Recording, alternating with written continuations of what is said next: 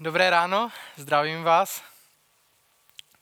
Máte se? Vy tam na druhé straně.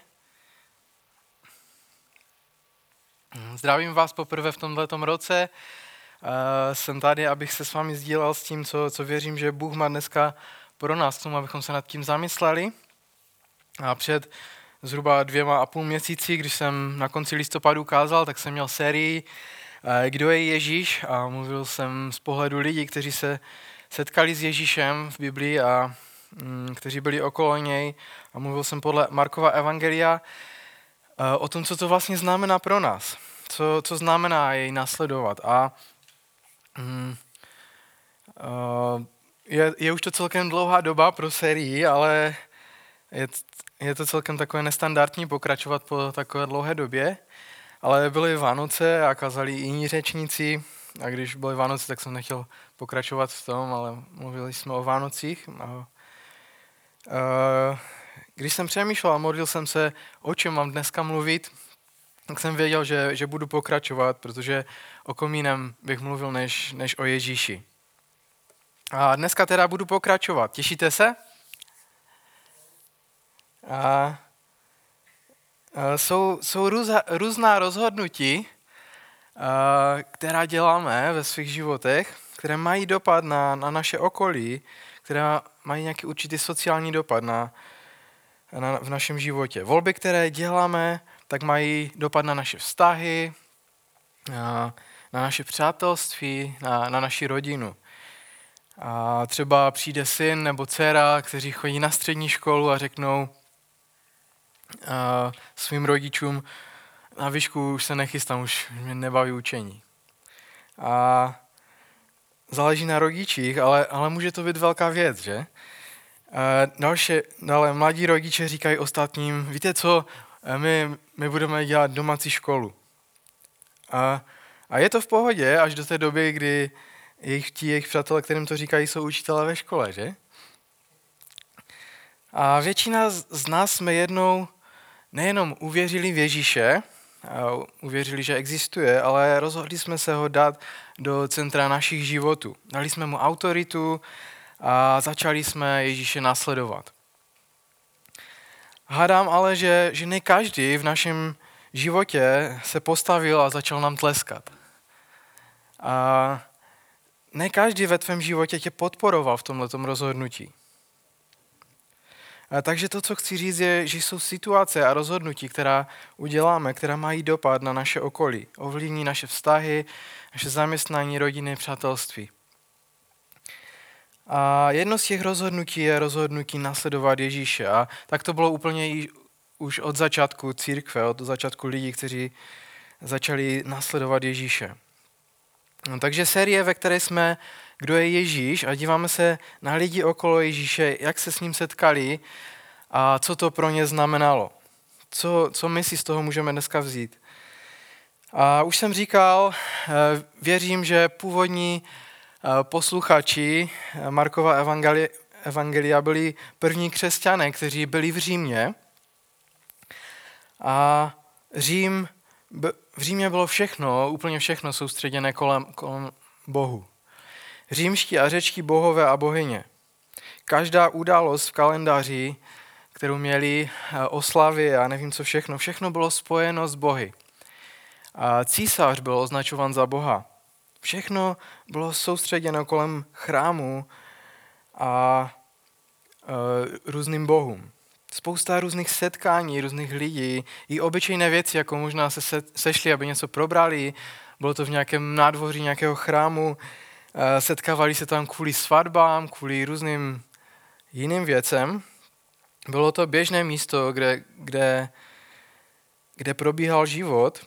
A, a tak co se stalo, když jste v prvním století a, eh, se přestali ukazovat v těch chrámech na různých setkáních, protože jste se stali Ježíšovým následovníkem. Možná přišel za váma někdo a říká, hej, neviděl jsem tě na, na, na té svatební hoskině, co je s tebou? A, a pravdou je, že ty už najednou nevěříš v ty bohy a nasleduješ Ježíše a do těch chrámů těch bohů nechodíš.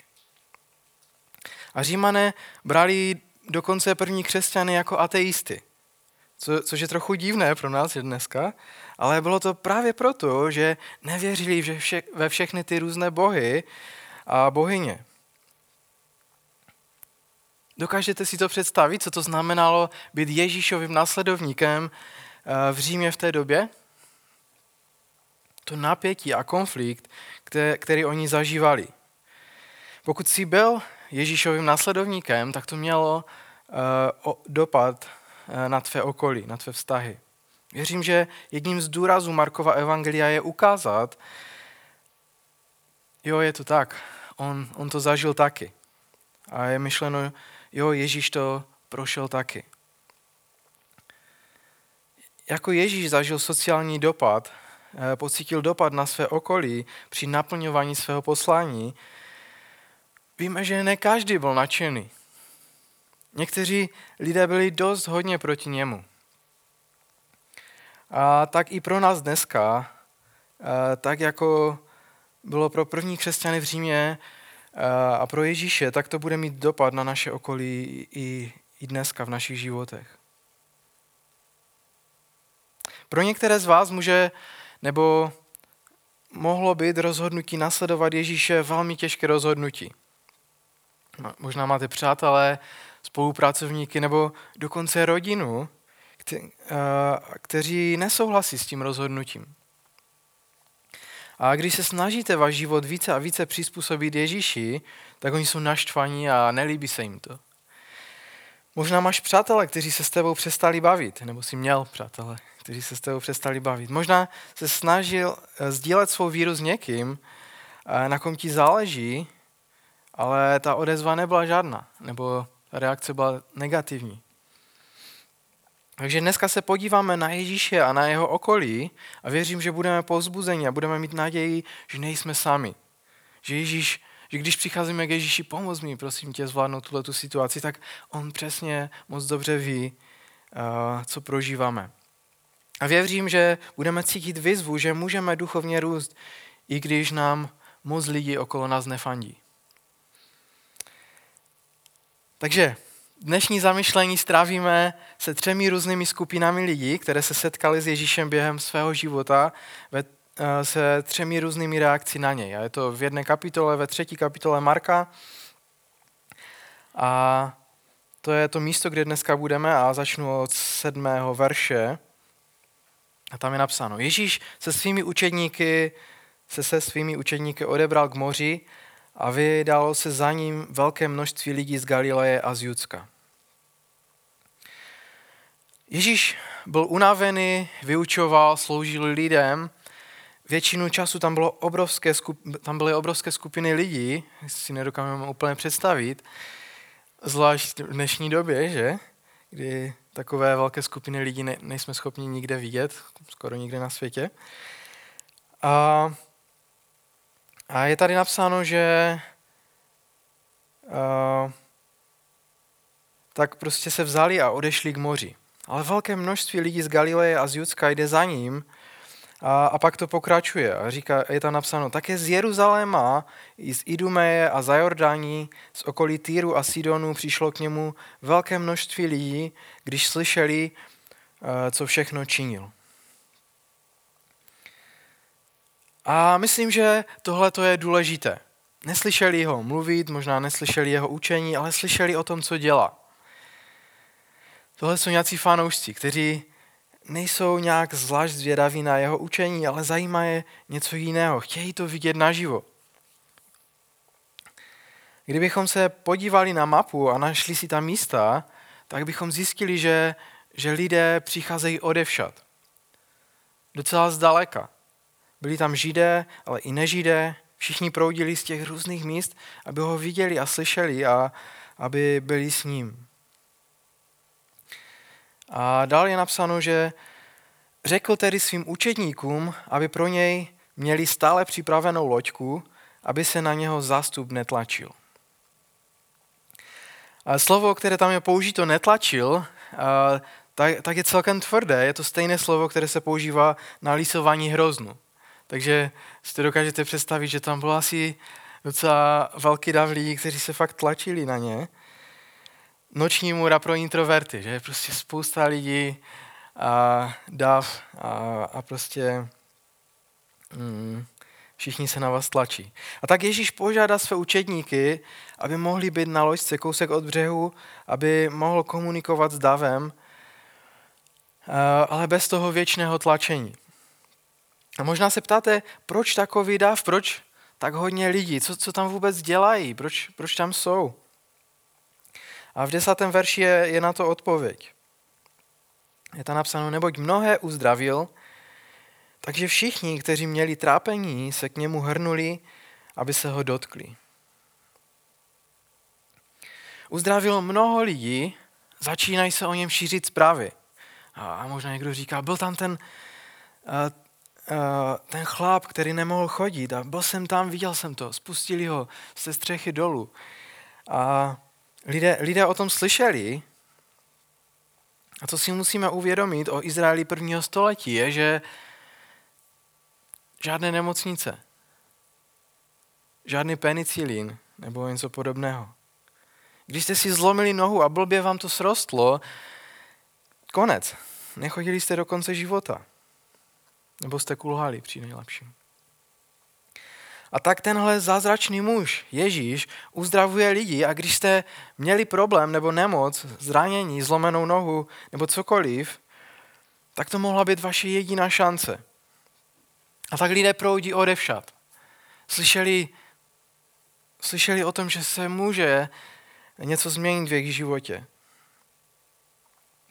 A jsou Ježíšovi fanoušci, protože chtějí něco od něj. Ježíši, můžeš mi pomoct? Ježíši, můžeš osvobodit moji sestru, která je už od dětství posedla démony? Ježíši, rozdrtil jsem si ruku na stavbě, můžeš ji uzdravit? Chtěli jeho pomoc, chtěli něco od něj, a, takže byli jeho fanoušci. Myslím si, že každé spojení s Ježíšem začíná tím, že lidé si řeknou, chci něco od tebe, Ježíši. Můžeme přemýšlet nad svým, nad svým příběhem. Slyšel jsi něco o Ježíši? Co jsi chtěl zažít? Došel jsi k poznání toho, že Ježíš tě miluje. Myslím tím jakože úplně, bezpodmínečně, ať se děje cokoliv. A přišli jste, Ježíši, já chci něco od tebe, chci tvou bezpodmínečnou lásku a přijetí. Nebo taky si slyšel, že Ježíš nabízí odpuštění a, má, a máš svou minulost. Každý máme nějakou minulost. A, mm, a tak si přišel a za Ježíšem a říkal si, Ježíš, já chci něco od tebe. Chci být čistý. Chci, aby mi bylo odpuštěno. A možná bylo období ve tvém životě, kdy se velmi bál toho, co přijde. A teď myslím to, co přijde, až život skončí. A zjistil si, že skrze kříž Ježíš nabízí nebe, skrze kříž Ježíš nabízí věčný život. Mm, a život po tomhle životě, kdy nebude žádný pláč, žádné umírání, žádná nemoc, prostě dokonalost. A znovu, a při, možná si přišel k Ježíši a řekl, Ježíš, já chci nebe, já chci tu věčnost zažít. A myslím si, že každé spojení eh, s Ježíšem začíná tímhle tím způsobem. A, a to je v pohodě, je to dobré. Je to vlastně nutnost, protože když jdeme do vztahu s Ježíšem, tak já nepřináším nic a on přináší všechno do toho vztahu. My, my jdeme s prázdnýma rukama, ale on nám dává všechno. A to, co Ježíš vydobil na kříži, ten život v nebi, odpuštění, to je dar. Já nedávám nic, on dává sám sebe, on dává všechno. Takže to jsou fanoušci, ti, kteří chtějí něco od Ježíše, to je ta první skupina, ale je něco, co víme o fanoušcích. Fanoušci jsou vybíraví. Když Střínec prohrává v hokeji, eh, přestáváme ho sledovat. Je? Když, uh, když se někde nedaří, tak prostě se lidé odvracejí. Fanoušci jsou vybíraví a když nedostanou to, co čekají, tak odcházejí. A to se stalo taky Ježíši. Později v Markově evangeliu čteme že ten velký dav kvůli nějakých věcí odpouští, opouští Ježíše, ale Ježíš tam není pro fanoušky. On jim slouží, ale jde po něčem jiném. A otázka dneska pro nás je, jsi Ježíšu fanoušek? Nebo lépe řečeno, jsi pouze Ježíšův fanoušek? Jak to poznáme? Jak to poznáš? Je otázka, kterou se fanoušek nikdy neptá. A to je, Ježíši, co chceš ode mě? Nejenom, co můžu dostat od tebe, ale co chceš ode mě? Co ty chceš dělat v mém životě? Fanoušek se to nikdy neptá. A to nás přivádí k další skupině lidí, které, které objevujeme v Markovi okolo Ježíše. A to jsou následovníci. A scéna se mění, najednou byli u moře, ale teď odchází od Galilejského moře a jde do hor. A v 13. verši můžeme číst, vystoupil nahoru a zavolal k sobě ty, které sám chtěl, i odešli k němu. Povolává následovníky z těch všech fanoušků, kteří něco chtěli od Ježíše. Ježíš vybírá 12 různých jedinců, jednotlivců, aby ho následovali, aby se od něho učili. A možná si řekneš, jo, to dává smysl. Jsou tady velké davy, vyberu si ty nejlepší, aby byli okolo mě. Ale ve skutečnosti Marek ve svém evangeliu nevykresluje těchto 12 učedníků v nejlepším světle. Často jsou zmatení z toho, kdo je Ježíš, dělají chyby, v kritických chvílích opouští Ježíše. A Ježíš je Bůh vlastně. Proč, proč si teda vybírá tyhle chlapy, kteří to tolikrát pokazí? To, co čteme, je, protože chtěl. Zavolal k sobě ty, které sám chtěl. To je to, jak Ježíš vybral učedníky a to je i způsob, jak vybírá učedníky dneska. Víš, Ježíš tě nepovolal proto, že všechno chápeš, že jsi dobrý člověk, že máš všechny předpoklady, máš odpovědi na všechny otázky, jsi neuvěřitelně talentovaný a obdarovaný. Ne. Povolal tě, protože tě chce. Chce vztah s tebou. Touží potom, abys ho znal a následoval ho. Vybral si tě, abys, abys ho jednoduše následoval. Nemá to nic s tím, jak jsme skvělí. Dobře, a my se ptáme tuto otázku. Ježíši, co ode mě chceš? Protože jsme jeho následovníci. Ty, které jsi vybral. Mm, a, a ptáme se, co, co od nás očekáváš? Co chceš dělat v mém životě? Co po nás chceš? A pojďme se na to podívat. Uh, další verše 14-15. Ustanovil jich 12, aby, by, aby byli s ním, aby je poslal kázat a aby měli moc vymítat demony. Vidíme tady dvě věci, které tam Marek zmiňuje, a to je, aby byli s ním a aby byli posláni. Co Ježíš ode mě chce? To je, to je ono. Těch dvanáct, které povolal, aby ho následovali. Nechali své domy, nechali své zaměstnání, nechali své rodiny a následovali ho, cestovali s ním každou chvilku po celé další tři roky, po celý zbytek jeho života tady na zemi. Sledovali ho, naslouchali mu, seděli s ním, nasávali všechno, co dělal, aby se mohli stát jako on, jeho kopií.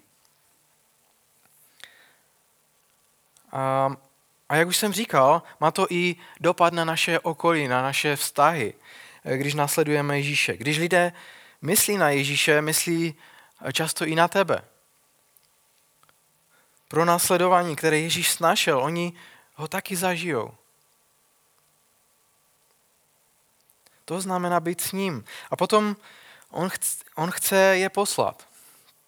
Poslat je kázat a vyhánět démony. Co s tím? To, co Ježíš dělá, je, že ohlašuje nebeské království. A možná si to pamatujete z předchozích částí téhle série. Ježíš se objeví na scéně a říká, říká, čas se naplnil, Boží království je blízko, čiňte pokání a věřte evangeliu ohlašuje Boží království, zve lidi do Božího království. A co to je Boží království? to, jak to chápu, tak je to oblast, kde Ježíš je králem. Oblast, kde Ježíš je známý, kde mu důvěřují, kde ho milují. A to, když posílá učedníky, posílá je, aby rozšiřovali hranice Božího království, aby, eh, aby, ho, aby rozšiřovali ty hranice jeho království. To je to, co znamená být následovníkem. Má to dopad na naše okolí. A věděl jsi, že jsi byl poslán? Věděl jsi to? Věděl jsi, že jsi byl poslan, aby rozšířil hranice království se svou skupinou přátel? Aby tví přátelé, kamarádi tím, že jsou s tebou, mohli zažít realitu toho, kým je Ježíš? Aby ti tví spolužáci, tví spolupracovníci, tví sousedé mohli vidět realitu toho, kým je Ježíš, jaký je. Možná vy, kdo jste rodiče, byli jste posláni, aby vaše děti věděli a důvěřovali a milovali Ježíše. Vy, kdo jste děti, byli jste posláni ke své rodině, abyste rozšiřovali hranice Božího království u svých rodičů, u svých mladších sourozenců nebo jakýchkoliv sourozenců. Byl jsi poslán do svého zaměstnání. Možná vy, kdo máte na starosti zaměstnance, byli jste poslani, abyste rozšiřovali Boží království mezi lidmi, které vedete. Věděl jsi, že jsi byl poslán? Máme poslání. A jenom na okraj. Je, jsi lépe připraven na poslání, když ta první část, když jsi s ním. Čím více jsi s ním, tím více úspěšně budeš v poslání, které máš. Takže ten příběh začíná tím obrovským davem fanoušků a z toho davu Ježíš volává následovníky a zatím to zní celkem jednoduše, ale není to konec. Ještě tam je třetí skupina lidí a to je rodina. A znova se mění scéna a možná je, to je stejný dům jako v minulé části téhle série nebo předminulé, Petrův dům a možná tam stojí, tam, možná tam, kde rozebrali tu střechu. A když jsme se bavili o tom, že zmizela střecha v jeho domě. Možná se tam zase vrátili a, a zase si řekli, potřebujeme se najíst, odpočinout si. Už je toho fakt hodně. A, a čteme ve 20. verši, když se pak vrátil domů, znovu se sešel takový zástup, že se nemohli ani najíst. A tak to vypadá, že se scénář opakuje. Potřebují si odpočinout, najíst se, dát si oběd, ale objevuje se dav lidí a z oběda není nic. A, a potom se to dozví Ježíšova rodina, tím myslím jeho mámka, jeho bratři, a, a dělají si starosti. A podívejme se na to dál. Je tam napsáno, když to uslyšela jeho rodina, vyšli, aby se ho zmocnili, nebo říkali, pomátl se. A to je neuvěřitelné, že? Ježíšova mamka, Marie a jeho bratři dělají si starosti, že něco s ním není v pořádku mentálně. A tak pravděpodobně jeho rodina, jak víme, možná tak pocházeli z Nazaretu, tak je to nějaký kus cesty, Ježíš byl v Kafarnaum a tak šli pro něho. Věřím, že pro první křesťany, v pr- teda, jo, pro první křesťany v prvním století tenhle příběh hluboce rezonoval. Protože tihle Ježíšovi následovníci byli první generaci Ježíšových následovníků. Což znamená, že jejich rodiče nebyli křesťany.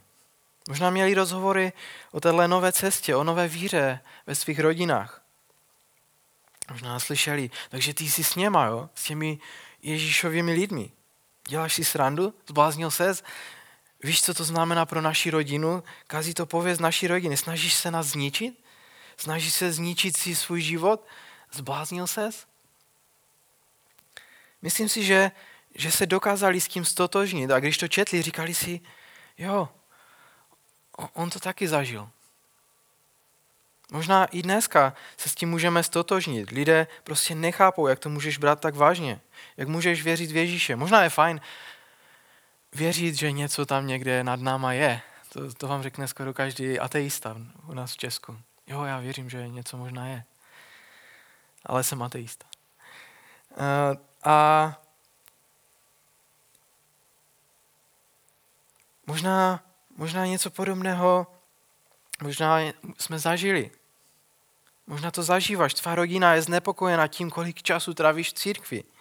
Možná tví přátelé už tě tolik nezvou. Možná člověk, se kterým chodíš, že najednou to není ten stejný člověk, s kterým jsem začala chodit. Co se s ním stalo?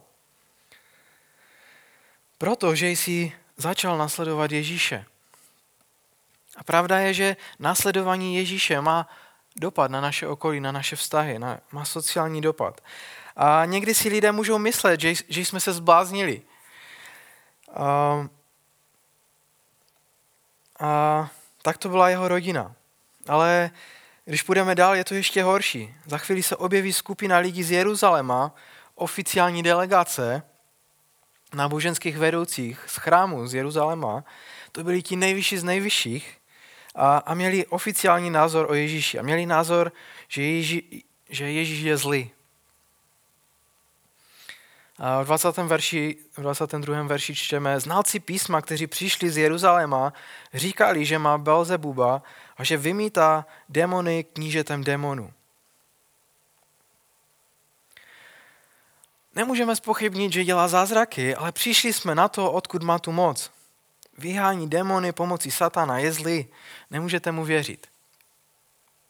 To byla skupina lidí, kteří měli prezentovat Boha všem lidem v Izraeli. A mysleli byste si, že budou těmi prvními, kteří budou Ježíšovými následovníky, kteří budou s Ježíšem, synem Božím, v jeho blízkosti. Ale oni zdaleka nejsou. Pokud následuješ Ježíše, někteří lidé si můžou myslet, že se zpomátl, jiní tě můžou brát jako nepřítele. A přirozená otázka, která vyvstává, je, stojí to za to? Protože je to těžké, že? Někdy být v prostředí, kde nás lidé nejenom, že nepřijímají, ale jsou proti nám, protože následujeme Ježíše. A pak ten příběh pokračuje dlouhým rozhovorem Ježíše s těmi náboženskými vedoucími. A pak se ukáže Ježíšova rodina. Dojdou teda do toho Kafarnaum. A verš 32 až 34 čteme, kolem něj seděl zástup lidí a řekli mu, pohleď, tvá matka a tví bratři jsou venku a hledají tě. On, on jim však odpověděl, kdo je má matka? Kdo jsou mým bratři? A rozhledl se po těch, eh, kdo seděli kolem něj a řekli, pohleďte, má matka a mý bratři. Kdokoliv plní bo, boží vůli, ten je můj bratr, sestra a matka. Pokud následuješ Ježíše, tak se stáváš součástí jeho rodiny. Jsi drahý syn, milovaná dcera. Když jsi následovník Ježíše, můžu se na tebe podívat a říct, jsi můj bratr. A ty jsi moje sestra. A my jsme rodina. A Ježíš nás zve do této duchovní rodiny. V některých případech to dokonce může předčít naši biologickou rodinu. Někteří jste to zažili. Způsob, jakým ti bratři a sestry pomohli, milovali tě a podporovali v období nějakých závislostí, problémů, těžkostí. Je, je to až neuvěřitelné. Způsob, jakým ti Ježíšovi následovníci pomohli v období ztráty někoho blízkého a v období zármutku. Byli tady pro tebe, byli jako rodina. A tenhle vztah, jak jsem říkal, může předčít často naši biologickou rodinu. Je to něco, do čeho nás Ježíš zve. A to, co musím říct na závěr, je, že, že někteří o to přicházíme. Někteří z nás mí to, co Bůh vytvořil pro nás v Kristu. Protože se nezapojujeme v rodině. A není to o, nějaké, o nějakém pocitu viny, ale je to něco skvělého, o co přicházíš.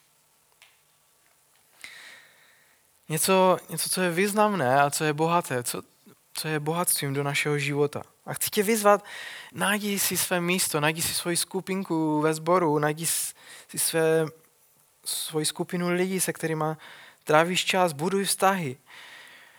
Najdi si místo, kde můžeš sloužit. Spolupracuj na tom rodinném životě zboru. Otevři se, buď zranitelný v tom, co se děje ve tvém životě. Protože my se zajímáme jeden o druhého. A někdo potřebuje výzvu, aby mluvil pravdu svým bratrům a sestrám v Kristu. Že toto je Ježíšova rodina. My jsme Ježíšova rodina. A když následuješ Ježíše, někteří tě nazvou bláznem, někteří tě nazvou nepřítelem, ale někteří lidé tě nazvou rodinou. A to je, to je nádherná realita. A rád bych uzavřel dneska tím, že, že se budu za vás modlit. Otče, ty, ty sám uh, nám dneska připomínáš, že skrze tenhle Ježíšův příběh, uh, že, že nás chceš, že jsi z nás vybral, že na, máš o nás zájem. Že jsi z nás vybral, abychom byli tvými následovníky. Připomínáš nám, že jsme byli posláni, abychom rozšířovali hranice tvého království a, Mm, díky za to, že, že to je úžasné privilegium, ale zároveň obrovská výzva. Tak tě prosím za každého z nás, abys nám dal všechno, co je potřeba k tomu, abychom tě mohli nasledovat, abychom mohli naplnit tvé poslání. A díky za to, že v tobě eh, můžeme být rodina. Díky za to, že to je něco vzácného a úžasného. A prosím tě o to, abychom Eh, mohli z toho čerpat a žít jeden pro druhého. Tak se modlím o to ve tvém jménu Ježíši. Sláva tobě. Amen. Amen. Ať vám Pan Ježíš moc žehná, mějte se hezky a přeju vám krásný zbytek neděle.